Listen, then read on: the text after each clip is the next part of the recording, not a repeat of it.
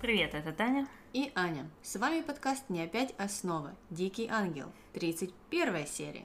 Ну что, Таня, по старой доброй традиции пяти или четырех последних эпизодов мы опять начинаем с конца прошлого эпизода. Да, и тут наступило утро после дня трех э, королей или трех магов. И Миллин нашла что-то большое. Она его открыла и нашла там что? Кофемашину? А, Нет! А что же Таня э, нашла там? К сожалению, не компьютер тоже. Нашла она там а, достаточно большого белого медведя. А Гория нашла что? Не флешку и не пакетик для чая, а заколку. Как тебе такой подарок? Или подарки? Ну, заколка — это чисто символический, наверное, подарок. Так, чтобы не были пустыми кеды Глории, которые она выставила на окно и куда маги должны ну, положить, собственно, этот подарок. Ну, а медведь, ну что медведь? Ну, медведь пойдет э, на кровать, не знаю, торжественным украшением, как все медведи это делают, мне кажется. Да ты что думаешь по этому поводу? Медведь нет. Нет, я не люблю медведей. А зайцев? И зайцев. И да, и вообще любые большие игрушки, не люблю, они занимают место. У меня в детстве был гоблин, только он в три раза больше, чем этот медведь был.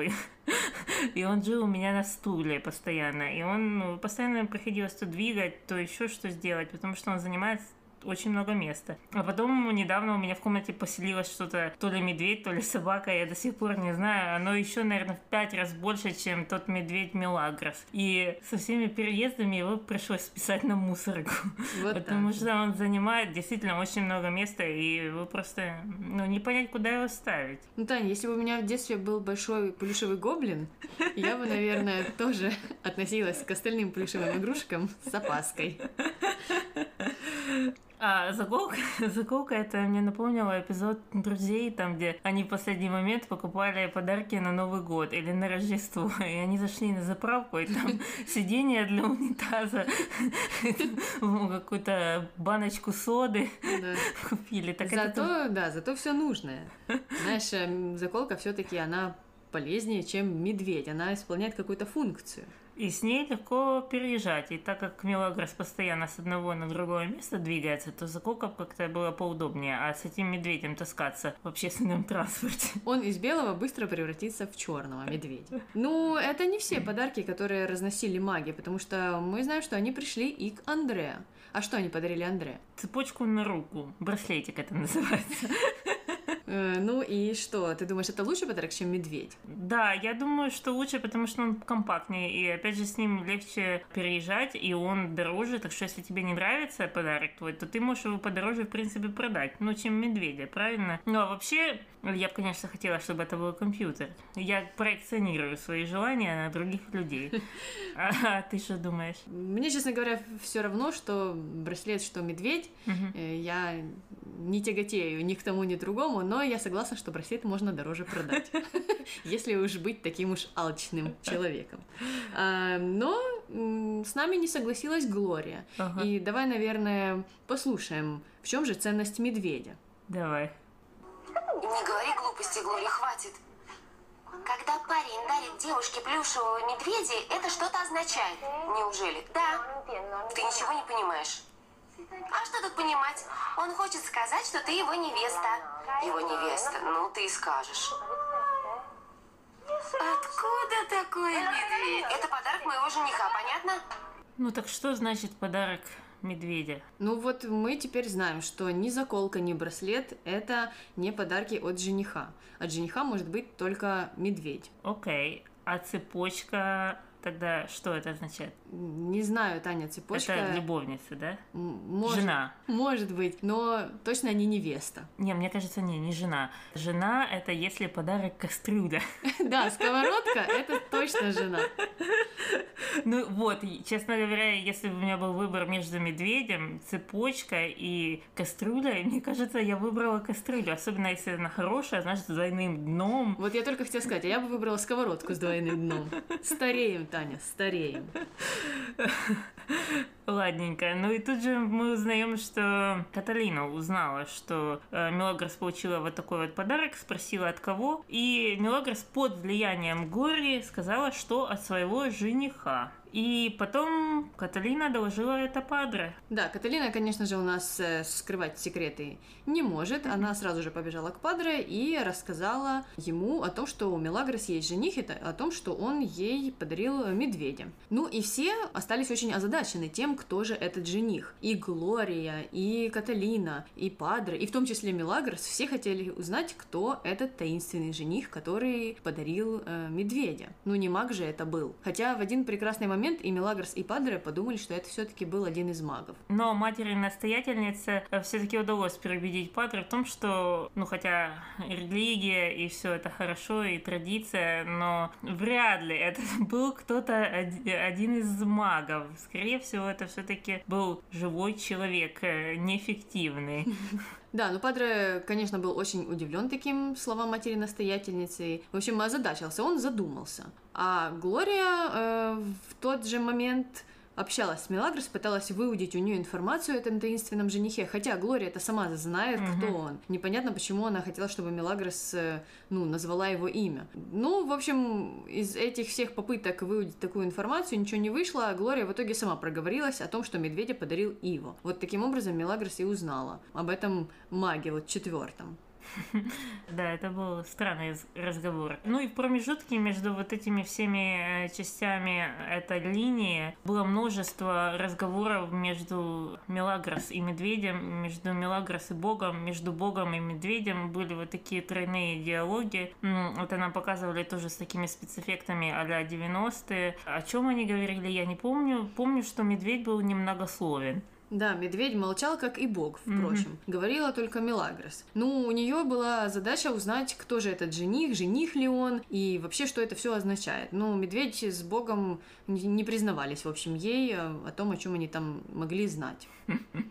Э, ну и заканчивается эта линия тем, что приходит э, сам отец медведя, так сказать, Иво в монастырь, чтобы, наверное, вот похвастаться Мелагрос, что это он был четвертым магом. Но его там перехватывает сестра Каталина и говорит, что вот Мелагрос ушла с каким-то красавчиком, который наверняка является ее женихом. Да, Каталина в этой серии разошлась не на шутку. Угу. Она прям докладывает всем и все, да еще и прибавляет какую-то информацию к этому всему. Да, так что Ива был очень озадачен и так и не понял, кто же этот таинственный красавчик, с которым ушла Мелагрос. А перед тем она еще с ним и обнималась, по словам Каталины. Угу. Ну и давай, наверное, не будем таить от наших аудиослушателей вот эту информацию и расскажем о красавчике. А красавчик это наш верный маньяк Пабло, конечно же.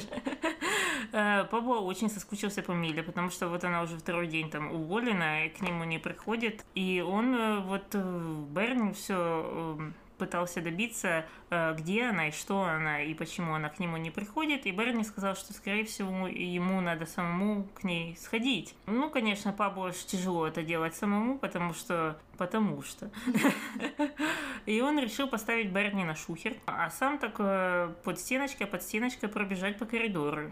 Только, правда, шухер стоял же только на втором этаже, а что там дальше внизу? Еще же надо по лестнице спуститься, мимо кухни пройти, там, мимо зала. Кто там на шухере стоял? Не знаю, может быть, они как-то потом маневрами, маневрами так передвигались, знаешь. Э, но нам этого не показали. Тем не менее, Пабло как-то удалось скрыться, и он все-таки попал в монастырь. И Мелагрос сначала была очень рада его видеть. Давай, наверное, начнем с их диалога. Скажи мне правду. Скажи мне правду. Они не могли поверить своим глазам, когда увидели тебя на ногах. Они попадали на пол. Я так счастлива, что твоя семья знает, что ты можешь ходить. Так счастлива. Нет, я не сказал правду. Они не видели, когда я уходил. В таком случае я несчастлива. И что ты хочешь? Я по тебе соскучился. Тебе неприятен мой визит? Да, неприятен. Но в то же время я рада, что ты здесь, что ты ходишь. Это обнадеживает. Притормози, дружок. Крутой спуск. Я хочу, чтобы ты сказал своей семье правду. Я тебе уже говорила об этом. Ты имеешь в виду, что я тебя люблю? Нет, что ты можешь ходить. Что я тебя люблю? Не смейся надо мной. Я даю тебе любовь. Людям не дают любовь, не трогай меня. Ты меня не купил. Я поеду с тобой в особняк.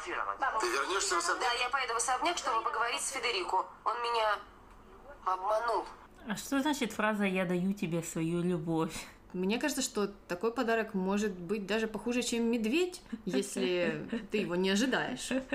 Что, в принципе, Милагрос дала ему знать, наверное, пять раз, э, пока они вот разговаривали у монастыря. Пабло там хотел ее и обнять, и дотронуться до нее, но она все как-то отклоняла и отклоняла вот эти попытки его. Ну и в конце он уже решил, что лучше, чем любовь, подарка не будет. Хотя Милагрос так не показалось. Да, ну так он же хотел что-то в ответ, он отдает свою любовь хочет что-то в ответ, понимаешь? Ну да. Ну, Пабло в своем духе. Пабло маньяк-маньяч. Ничего новенького. И дальше мы перейдем к следующей линии. Это ж почему все-таки уволили Мелагрос? Да, мы услышали в этом диалоге, что Мелагрос э, решила поехать вместе с Пабло в особняк, а, потому что все-таки хочет узнать, э, что же на самом деле случилось и почему Федерико ее уволил. Ну и давай, наверное, вернемся назад во времени и начнем э, с Бернардо. Да, Бернардо, помним, что он повытягивал все фотографии из тумбочки Мелагрос, фотографию Иво, фотографию оборванную Федерико, и решил поразносить это все по местам. Поставил в комнату Иво его фотографию. Удивительно, что он не заметил ее пропажи. Мне казалось, что он каждый день ее подходит и целует. А, ну, а также он э, отнес фотографию Феде к Анхелике. Чему она была удивлена, потому что там что-то было только две копии, и непонятно, как вот этот оборванный кусочек э, оказался у Феда. А он там что-то надумал, сказал, что нашел в мусорке, правильно? Да, кстати, Бернарду правильно угадал. Да. Хотя он там был совершенно ни при чем и даже не знал, откуда, ну, собственно, была вот эта оборванная копия фотографии. Да, но он же потом еще пошел рыскать искать что-то в кабинете Феда, ну, не в кабинете Феда, а в этом общем кабинете Ля Солидат. Дергал, дергал, ну, как раз зашел Феда, и тот хотел прикинуться, что вытирает пыль, но Феда его сразу раскусил. Он говорит, не лазь по моим местам, ты знаешь, что там на ключик все закрыто.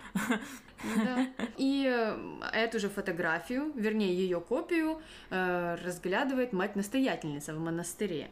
Э, ну, как-то все вот эти фотографии размножились, и они у всех людей, которых это особо, в общем, не касается. Так что давай, наверное, послушаем аудио и узнаем, о чем они там с Падре разговаривают. Падре Мануэль. Это сеньор Ди Карло, естественно, когда был помоложе. А эта девушка Мать Мелагрос. красивая. Бедная девушка. Да, бедная. У нас ничего ее нет. В кармане униформы мы нашли только фотографию. Сама она ничего не говорила. Мы ухаживали за ней, когда она была беременна. Но во время родов она умерла. Мелагрос видела эту фотографию? Нет, никогда. Я подумал, что ей будет еще больнее. Да. Она ненавидит отца. Я сделал все, чтобы избавить ее от этого чувства, но все напрасно. Мелагрос не должна увидеть этот снимок. Конечно. Было бы ужасно, если бы она узнала, кто ее отец. Да, бедняга. Значит, вы со мной согласны. Да, конечно. Падре Мануэль, уничтожьте фотографию. Ну так а что ты думаешь, они не показали? Ладно, сейчас не показывают, потому что она работает в этом особняке, и уже такая история произошла. Ладно, ладно, делаем скидку на это. Но до того, как она работала в этом особняке, почему скрывать эту информацию? В каких целях? Я тоже об этом задумалась. Не понимаю, почему с детства она не могла увидеть, как выглядели ее родители. Ну, особенно там, ладно, они говорят, что она ненавидела отца. Э, ну, мама же, знаешь, как фотография мамы, мне кажется, ей бы была дорога, и она бы ее хранила у себя. А так получается, что, ну, они и то, и то от нее скрывали. Я, да, я не поняла, почему они сделали такое решение, и, ну, как вообще, почему они вправе распоряжаться чужой собственностью. Фактически это же собственность Милагрос. Да. Ну, была ее матери, значит, перешла ей, а не матери-настоятельницы. Начальница. Э, Да, да, даже если бы показали фотографию отца, чтобы она больше начала его ненавидеть, да, не больше, просто знала, как он выглядит. И, может, даже как-то у нее сгладилось э, вот это отношение к нему, кто Может знает. быть. Ну и дальше Мелагрос. все-таки вспомнила про то, что ее уволили, и она до сих пор не знает почему. И она обратилась с этой проблемой к Пандре, а Пандре врать не может. Он как начал что-то чесать, и сам себя вот завел в этот угол, с которого ему было очень тяжело выйти. Да, он э, решил, что по указанию матери-настоятельницы, mm-hmm. вернее, он не то, чтобы он решил, матери-настоятельница решила mm-hmm. за него, что он будет врать, а плана-то он не придумал никакого, да, и когда Мелагрос к нему подошла, он сразу же и раскололся. А потом ему пришлось, ну, вообще выдумывать какую-то небылицу, судя по всему, mm-hmm. и рассказывать Мелагрис о каких-то непонятных причинах ее увольнения. Ну, мы об этом не знаем. А вдруг, Аня, он правду все рассказал? Ну, я думаю, что Падре настолько боится матери-настоятельницы, что правду он никак не мог рассказать. Да, он мать-настоятельницы боится больше, чем Бога, мне кажется. Ну и потом мы же переносимся в особняк. Мелагрос вот узнала какую-то информацию от Патры, какую-то причину, выду- выдуманную или нет, не знаем. И в особняке нам показывают очередной ужин, я так понимаю, без еды, и там, где в очередной раз обсасывают э, увольнение Мелагрос. Да, как... уже прошла неделя, а они все не успокоятся. Кстати, мне удивительно, что они не наняли замену ей. Ну, то есть, э, значит, что это была фактически лишняя служанка. Ну, она же была для бабушки бабушки, а бабушке никто не беспокоится, поэтому им-то и все равно. Понятно. Ну и в этот момент, когда ее в очередной раз обозвали там какой-то пигалицей или кем-то еще, а, заходит Милагрос и говорит, что расскажите всем, почему вы меня уволили, обращаясь к Федерико. И на этом закончилась эта серия. Да, так что мы не знаем, что там рассказал Падре Милагрос, что Милагрос предъявляет Федерико, но у Федерико появилось 9 э, традиционных морщин, и он был очень удивлен и просто в шоке от этого и от этой встречи. Ну и дальше мы переходим к другим нашим персонажам, а именно Лине. Да, наконец-то вот Лине дали ее линию, вернули линию с Бобби, потому что до этого она была как Глория, чисто как инструмент, чтобы говорить Мелагрос какие-то вещи. А в этот раз, да, Бобби пришел к Иву, по какой-то причине. А Лина его перехватила в зале и вот дала ему бумажку и сказала что-то написать. И это что-то, это было там не одно предложение, не два, а целый стих на три страницы. И, в общем, Бобби там уже бедный три часа сидел и писал этот стих, а нужен он был линия для графологической экспертизы. Да, я, я, я тут хочу сказать, что стих был известный Пабло Неруды, соната номер 17.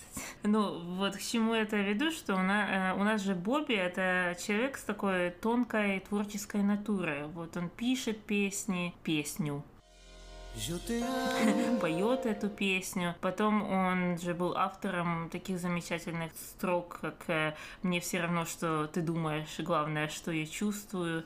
И вот э, прочитав или написав э, вот то, что диктовала Лина, он не понял вот вот таких вот тонких или толстых намеков на то, что она от него хочет, потому что именно этот стих как раз про тайного воздыхателя, про какую-то тайную любовь, о котором эм, человек не может признаться. А вот он же, вот человек тоже такой поэтический, романтический, а он как вот это сидел, как э, диктант писал в седьмом классе. Таня, ну знаешь, он, э, наверное, человек э, романтический и тонкая натура, но натура это сосредоточена на себе. Поэтому то, что там его Лина попросила сделать, он просто пропустил мимо ушей, технически, знаешь, написал, да, этот диктант и ушел. А вот Лина, конечно, там вздыхала и готовила свое письмо тоже на эту графологическую экспертизу. Э, давай, наверное, послушаем ее диалог с Роки, который как раз застал весь этот процесс. Угу.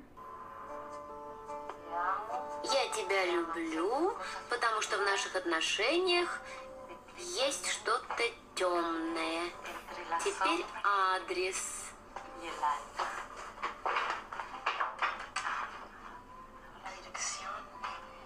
Что ты делаешь, Лина? Подожди, подожди, подпишу адрес. Пишу письмо для графологической экспертизы. Я пошлю, что написала я, и что написал мужчина, который мне нравится, Бобби, чтобы узнать, совместимы ли наши почерки. А если совместимы, вы будете писать вместе? Нет. Если они совместимы, мы можем быть женихом и невестой. Надо же. На самом деле, я хочу сделать экспертизу для большей уверенности. Да? Я уже знаю, что он меня любит. Правда? Он тебе сказал? Нет, Нет. Значит, поцеловал. Нет, не поцеловал. Прикоснулся к твоей руке? Тоже нет. А откуда же ты знаешь? Я об этом услышала. Я слышала, когда он в гостиной разговаривал с сеньором Ива. Он сказал, что я ему нравлюсь. Ему нравятся мои волосы, мои губы. Нравятся мои глаза. Знаешь, что со мной было? Что с тобой было? У меня сжался желудок и не хватало воздуха. И еще было ощущение, что внутри меня тысячи бабочек. Вот что со мной было. Так, э, а чё Лина пришла к выводу, что Бобби ее любит? Ну, потому что она левым ухом где-то случайно услышала о том, что Бобби с Иво общаются о какой-то девушке, которая нравится Бобби. Хотя имя ни разу не всплыло. По крайней мере, пока Лина там все это подслушивала. То есть она просто сделала вывод, что раз Бобби ее сегодня видел, Ага. То он обязательно должен говорить о ней. И кроме нее больше девушек в мире не существует. А как тебе вот эта графологическая экспертиза? Это- Таня, мне кажется, что графологическая экспертиза это самый достоверный способ узнать, кто твой будущий жених. По собственному опыту? И писать вместе, конечно, да. Э, вот э, я нашла э, своего жениха, и мы пишем теперь вместе. Ну, оно-то смешно, но я вот уверена, если вот загуглить такое, то найдется какая-то женщина, которая преподает тренинги какие-то по космической женственности и как там завоевать себе жениха или мужа вернуть или еще что. И она предлагает вот эти курсы графи- графологического анализа. И сдаю стопроцентную гарантию. Может быть, вы что-то такое увидите в наших дополнительных материалах. Ну и на этом история вот э, Бобби и Лины закончилась. Лина думает, что Бобби ее любит, а Бобби вообще не понимает никаких ее намеков. Да, и о Лине, и любви к ней даже не говорил. Ну, а когда Лина там нахваливала Бобби э, Рокки и рассказывала, какая они с ним идеальная пара, она, конечно же, обратила внимание на то, что Рокки, скорее всего, не понять, о чем речь, потому что Рокки не влюблен. Хотя на это у Рокки был свой ответ. Он сказал, что Лина ошибается, и он влюблен в хозяйку. Мгм. А хозяек у нас-то сколько в доме? Как минимум три. Мгм. Да еще и Марта стремится снять униформу, так что три с половиной. Да, так кто это был? В кого влюблен Рокки? В Анхелику? Может быть. А может быть в Луису? М? Ну Тоже. точно не в Виктории. Точно, потому что Лина никогда, вот никогда не слышала разговора между Рамоном и Рокки о том, как завоевать сеньориту Викторию. Вот никогда. Да, и на дереве она их никогда не встречала, Мгм. когда они подглядывали за ними. Ну, в общем, э, Лина, наверное, тоже, знаешь, в своем творческом мире ни на что не обращает внимания, но здесь она почему-то сделала выводы, что Рокки влюблен именно в Луису. Э, да, а потом вот оно как у него вырвалось изо рта, так и полетело, полетело по всему особняку. Значит, она ж потом сразу же рассказала кому? Сокору и Марте, правильно? Вот только, только узнала, сразу же и сказала. А потом Марта каким-то образом доложила это Бернарду. А Бернардо, ну тут же, тут же сразу побежал к Анхелике. Причем говорит, что это он рассказывает, что прекратить слухи, прекратить распространение слухов. Ну, ты же знаешь, что каждый слух начинается фразой «только никому не говори». Вот именно такой метод был и у Бернарда. Ну, Анхелика, что сделала Анхелика? Вообще она чуть-чуть была в шоке, конечно. Но Анхелика решила прекратить слухи, она решила пойти к первоисточнику, так сказать, но не к Роки, а к Луисе, которая, ну, по идее, была вот вторым участником этой интрижки. И давай, наверное, послушаем это аудио. Давай. Луиса, я хочу поговорить с тобой. Странно. Вам, как правило, не о чем говорить со мной. Но на этот раз все иначе. Иначе? А тепер усе інакше, інакше. Просто, просто, просто. Как иначе? Твое поведение. Мое поведение. Ты прекрасно знаешь, о чем я говорю. И как тебе это? Что это? Обманывать мужа с другим мужчиной.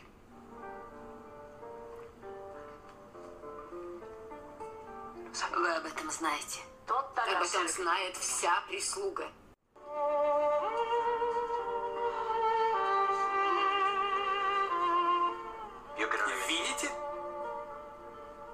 А Бернардо вот э, в начале этого аудио ушел, но совсем-то он и не ушел, он просто из кадра выскочил чуть-чуть, но там стоял и все подслушивал. А потом э, сразу же и появился такой со своими комментариями. Да, так что Анхелика, значит, осудила Луису, а Луиса-то думала, что она говорит о ее романе с Альфредо, и убежала в слезах после таких обвинений. Так а что, если вся прислуга знает? Ну, какая ей разница? Она была в слезах э, не из-за того, что там кто-то знает, а просто потому, что у нее такая чувствительная душа и трагическая судьба, и она и так уже настрадалась. И мне кажется, ее там довести до слез можно, ну, чихнуть не в том месте, и она расплачется. Да, так что теперь э, Луиса под впечатлением, э, что вот все-все-все знают, что она вот собирается с Альфредо воссоединиться. Э, да, и что у нее с ним адюльтер. Да, но, кстати, этому Альдюльтеру опять помешали. А помешала ему политическая карьера Федерико. И э, началось все с того, что Феде пригласил в кабинет Дамиана, чтобы нанять его своим политическим консультантом вместе с Репети. Но Репети не было тогда, а был только Дамиан. В общем, об этом они и говорили в кабинете. И как ты думаешь, вот этот звездный дуэт поможет Федерико э, начать успешно свою политическую карьеру? Репети и Рапало? Да. Я не знаю, посмотрим, но он был очень воодушевлен. Он так хотел вот поделиться э, с Дамианом тем, что он хочет, чтобы тот стал его политическим консультантом, что даже не разрешал Дамиану выпить чашечку кофе. Тот все пытался Берни попросить, чтобы тот принес ему кафесито, но Феда такой, нет, нет, никакого тебе кофе, сейчас я тебе должен все рассказать. Так что, не знаю, ну, по крайней мере, Феда кажется, что все будет окей. Ну, давай, наверное, послушаем, о чем они говорили. Моя сестра? Ты говоришь, что моя сестра дело, которое принесет много денег? Да, Репети прав. Если я хочу стать депутатом, у меня должен быть имидж примерного семьянина. Этого у тебя нет. Без иронии, пожалуйста. Поговори с сестрой, введи ее в курс дела. Почему ты сам не говоришь с ней? Я пытался, но у тебя с ней отношения лучше. Она должна понять, что не может оставить меня. Ей придется забыть своего любовника, Рим, Италию. Я попробую, но... Убеди ее, неважно как. Она должна быть образцовой женой. Это означает, что она не может дать даже малейший повод для слухов. Понятно? Ты говоришь, что если я сделаю, о чем ты меня просишь, ты включишь меня в большое дело? Какое? Ты и Репетти станете моими политическими советниками. Моей правой рукой. Ну, что скажешь? Интересно. Это также означает, что ты должен контролировать его. Мы погибли, если он будет против нас. Верно, верно. Мне кажется, ты на правильном пути, депутат. Я согласен. Ну вот, в обязанности политического консультанта входит контролировать жену будущего депутата. Тяжелая профессия. Да, а еще и сына. Э, Но, да, Федерико так сказал Дамиану, что вот он там пытался поговорить с Луисой, но мы же помним этот разговор, когда он ей пригрозил и там Да, сказал, да. что чуть не убьет Иво. Понятное дело, что реакция Луисы была как минимум, ну, панической, наверное, на такие вот угрозы. Ну, а Дамиан, в свою очередь, решил подойти с другой стороны и пошел разговаривать с сестрой и убеждать ее в том, что э, быть женой депутата не так уж и плохо, что ее ждут тоже какие-то там перспективы. Хотя, ну, Какие? Очередной званый ужин э, в семье другого депутата? Вот, меня тоже удивил этот вопрос, что э, Луисе, как э, жене будущего депутата, преподносили это как привилегию. Хотя, вот если посмотреть или почитать мемуары политиков, или послушать аудиокниги, то все они, там бывшие президенты, ну, по крайней мере, американские конгрессмены, они всегда извиняются перед своими женами за то, что они выбрали такой путь. Потому что вот эта повышенная публичность и то, что ты как жена или как дочка, сын президента или какого-то депутата, политика должен вести себя определенным образом, и ты не можешь выйти из этих рамок. Э, так что мне это вот убеждение как-то странно звучало. Это наоборот еще сделает э, для Луисы ситуацию намного хуже. Да, но Луиса, Таня, не вняла вот твоим э, советом, потому что ты не политический советник Федерико. Она послушала своего брата. И даже передумала разговаривать с Альфредо. Последний раз, когда он звонил в особняк, она попросила Бернарда сказать, что ее нету дома. Так что опять мы видим вот эти стандартные ее маневры, что она приняла для себя какое-то решение, и теперь Альфредо отошел на второй план. А Федерико, опять же, на ужине без ужина, торжественно сообщил всем о том, что начинается его политическая карьера. Ну и все были очень рады. Хотя, мне кажется, они, да, сами не знают, э, что их там еще ожидает. Да, да, я бы не была рада, если бы кто-то из моих родственников решил пойти в политику. Ты что, больше глаз на меня, а я тут, может, хочу в пижаме в магазин пойти. Ну вот. Понимаешь? А, ладненько. Отойдем от политической темы, да, и пойдем в романтическую. Или не очень. И это история о Рамоне, который в печали. Да. Ну, а началась она у нас с Сокора которая почему-то заинтересовалась тем, что Рамон не обращает на, не, на нее никакого угу. внимания. И решила, конечно же, спросить об этом не у Рамона, а у его друга Рокки. Давай послушаем. Что ты смотришь? Это индюк или курица? Не валяй дурака, это курица. Прошу прощения. Рокки, я хочу задать тебе вопрос. Да? Скажи, ты думаешь, с Рамоном что-то происходит? Почему? А что с ним? Об этом я и спрашиваю. Ну да. Мне кажется, он странный. Едва здоровается со мной. Ничего не приносит с огорода. Сегодня не обратил на меня внимания. Вчера отказался от ужина. Это странно, что он отказывается от еды. Такого еще не было. Что-то происходит. По-моему, он в порядке. Ты так думаешь? Ну, конечно.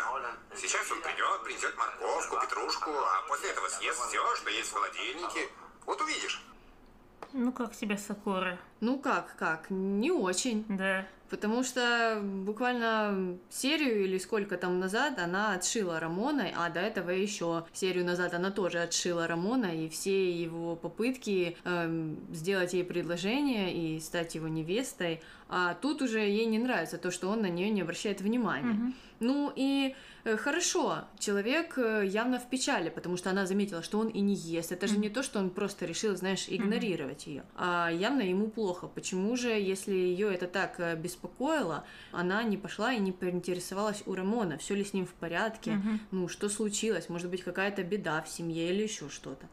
Так что, ну, она здесь себя проявила не только эгоистично, но и как-то бесчувственно по отношению к человеку, который ей, ну, судя по всему, нравится. Ну, это какие-то у нее признаки нарциссизма, э, потому что она его поставила в френд-зону 80 уровня и не хочет, ну, отвечать на его вот эти все э, предложения. В то же самое время ей нравится э, его внимание, и она получает от этого какие-то позитивные эмоции, но тем не менее не хочет ничего отдавать назад. Да, но в отличие от э, Сокора, Рокки оказался хорошим другом и решил поинтересоваться у Рамона, что же с ним не так. А Рамон, в свою очередь, э, сказал ему, что он э, решил найти Летисию, а искать он ее начал через сестру, ну потому что у него других контактов никаких uh-huh. не было, а к Дамиану с этим вопросом он идти не хотел. Поэтому пошел он искать, э, где там живет ее сестра, а оказалось, что сестра переехала, и таким образом Рамон не смог найти контакты Летисии, ну и в общем это его опечалило, потому что, как мы уже понимаем, Это та же девушка из его молодости, которую он обидел и перед которой он хоть хочет э, извиниться теперь. Ну, а Рокки, как э, почтальон, медиатор в этом Мгм. деле, конечно же, вернулся к Сокоре и сказал, чтобы та теперь искала себе нового жениха, потому что у Рамона совсем другие планы. М, Да. Так что история с слухами и их размножением в этом эпизоде продолжается чуть ли не в каждой линии. Можно очередную схему сделать по э, распространению слухом в Ля Солидаде. Номер два. Ну, мы закончили с вот этой печальной историей Рамона и э, эгоистичной Сокору и хорошим другом Рокки. И переходим к разоблачению мистера Тайны номер два. Да, потому что их э, оказалось двое. Один фальшивый, а другой настоящий. Ну и началось все с того, что Лина принесла э, сеньорите Виктории сок в бассейн, а та как раз слушала ну, нашу любимую, давно знакомую песню мистера Икс. И Лина поинтересовалась у Виктории, нравится ли ей песня Бобби. На что у Виктории просто отвалилась челюсть, и она долго не могла понять, э, какой Бобби, где он, почему, зачем и как. А Лина, конечно же, объяснила ей, что вот же на радио он поет. Э, Это же никто иной, как э, сеньор Бобби. Ну да, и где он прокололся? Вот на той дискотеке, на той советской дискотеке, о которой мы говорили серии там 5 или 7 назад. Да, что когда-то оно ему-то вылезет, и кто-то узнает. Этот Да. момент пришел, Лина его сдала. Да.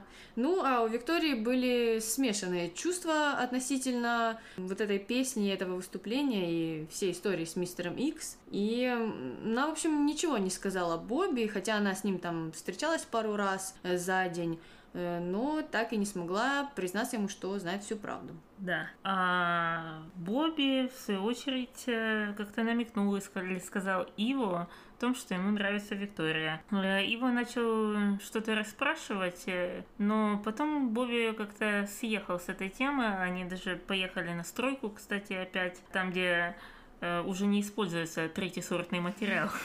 Уже третьесортный. Да.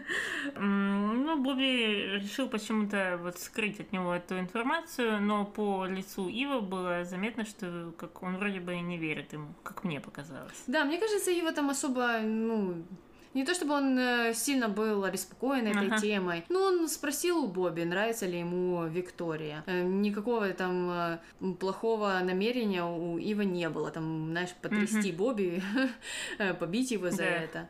А, а Бобби, в свою очередь, почему-то да, испугался и попятился назад в этой Да, теме. да. Его, его думал о третьесортном материале больше, Да. чем в этом. Да, и тут я хочу заметить, что Ива был полностью одет э, в бежевое, и штанишки, и кофточка, ну все, туфли были бежевые, все, все, все, все под цвет стены. И Сакуру ему сказала, что он выглядит бледненько. Да, даже Сокора заметила недочет костюмера. Да, но потом съехала и сказала, что отличный костюм. Ну, и так понятно, что да. Что она имела в виду? Да. Так что плюс один Сакуру, она меня понимает. Ну и на этом все наши линии закончились, так что мы можем спокойно переходить к рубрикам.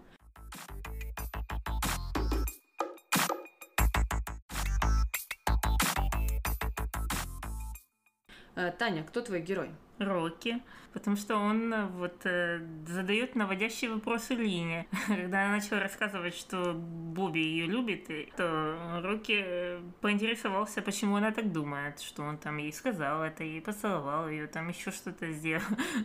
На все эти вопросы ответы были нет. И это не часто мы видим вот такие наводящие вопросы в этом сериале. Обычно вот кто-то как горе приходит, и тебе вот на голову бросает то, что он твой жених там, и ты должна в это верить. Так что Рокки в этом плане молодец. Да, у меня он тоже герой, и тоже по этой же причине, а также по причине вопросов насчет графологической экспертизы и э, того, к чему она может привести. Поэтому я с тобой согласна. А кто твой злодей? Э, Дамиан, Дамиан все тот же злодей, все по тем же причинам. Дамиан э, ой, отговаривает свою сестру от лучшего будущего и вот вселяет ей какие-то неправильные идеи в голову, голову о том, что женой депутата быть отлично. Да, не отлично. Твоя жизнь становится намного более публичнее. Э, а у меня злодей Федерико. Э, Ну, в принципе, они связаны здесь э, с Дамианом. Федерико тоже вот руками Дамиана хочет какие-то провернуть делишки с Луисой, запугать ее там или, не знаю, шантажировать и, в общем, всех построить хочет, чтобы они пели под его дудку. А, ну и к тому же, ну, непонятно по какой причине он там Мелагрос уволил и что он там всем наврал. Так что явно какие-то у него, знаешь, ради политической карьеры проявляются негативные стороны. Ну, а давай теперь перейдем к дуракам. Кто твой дурак? Лина. Лина, потому что графологическая экспертиза. И... ну и вообще эти глупости. И э, то, что она послушав, что Бобби о ком-то говорит, э, в позитивном ключе подумала, что это о ней, и о том, что она эти слухи о Роке начала распространять. Да, в общем, она тут э, стратила. Понятно. А у меня несколько дураков. Я не Мгм. смогла на одном остановиться. Э, У меня это Глория. Ну, тоже причины похожие. Человек наивный и делает какие-то поспешные выводы. Вот медведя подарили Мелагрос, и значит, что это обязательно был жених, и других причин нету. Ну, одно дело, если ты так э, считаешь, э, знаешь, э, своей жизни, а Мгм. другое дело это, если ты распространяешь эту информацию, как-то влияешь на людей неправильно, и они с твоей такой вот помощью в кавычках делают, опять же, какие-то не те выводы. А, Ну и второй дурак это Сокора, потому что тоже не может определиться, э, вводит Рамона за нос, а потом вот и спрашивает о нем. Ну, как-то это неразумно. Все, как по мне, такие действия, особенно, э, ну, знаешь, вот э, женщины в возрасте, которая должна быть, ну, конечно, не можно говорить, что кто-то там должен кем-то быть, но все-таки ожидались от нее более мудрые решения. Понятно. Я хочу сказать, что Горе, я полностью согласна. Опять же, не по возрасту ей вроде бы как дают эти диалоги. Да, в принципе, и Мелагрос тоже. Мелагрос полсерии разговаривала с медведем. Ну, серьезно, 18 лет. Это не то, что... Ну, вот я с котом, например, разговариваю. Это нормально, потому что кот мне отвечает. А медведь там молчал постоянно. Ну, в общем, я согласна, согласна с твоими дураками. Понятно. Ну и дальше мы переходим к сеньору морковки. Сколько мы морковок поставим э, в этом эпизоде? Две морковки, это даже можно сказать с натяжкой. Там ничего такого не было, были какие-то матюки, которые нам 300 раз гладили, и, в принципе, все нормально. Да, тут э, не к чему было почти Мгм. придраться. Так что эпизод э, достаточно э, безобидный. И на этом мы заканчиваем наш выпуск, так как все пункты мы успешно прошли. С вами была Аня. И Таня. До новых встреч! Пока-пока. хочет ничего отдавать назад. И получается, что... э, господи, у меня была мысля, и я ее потеряла.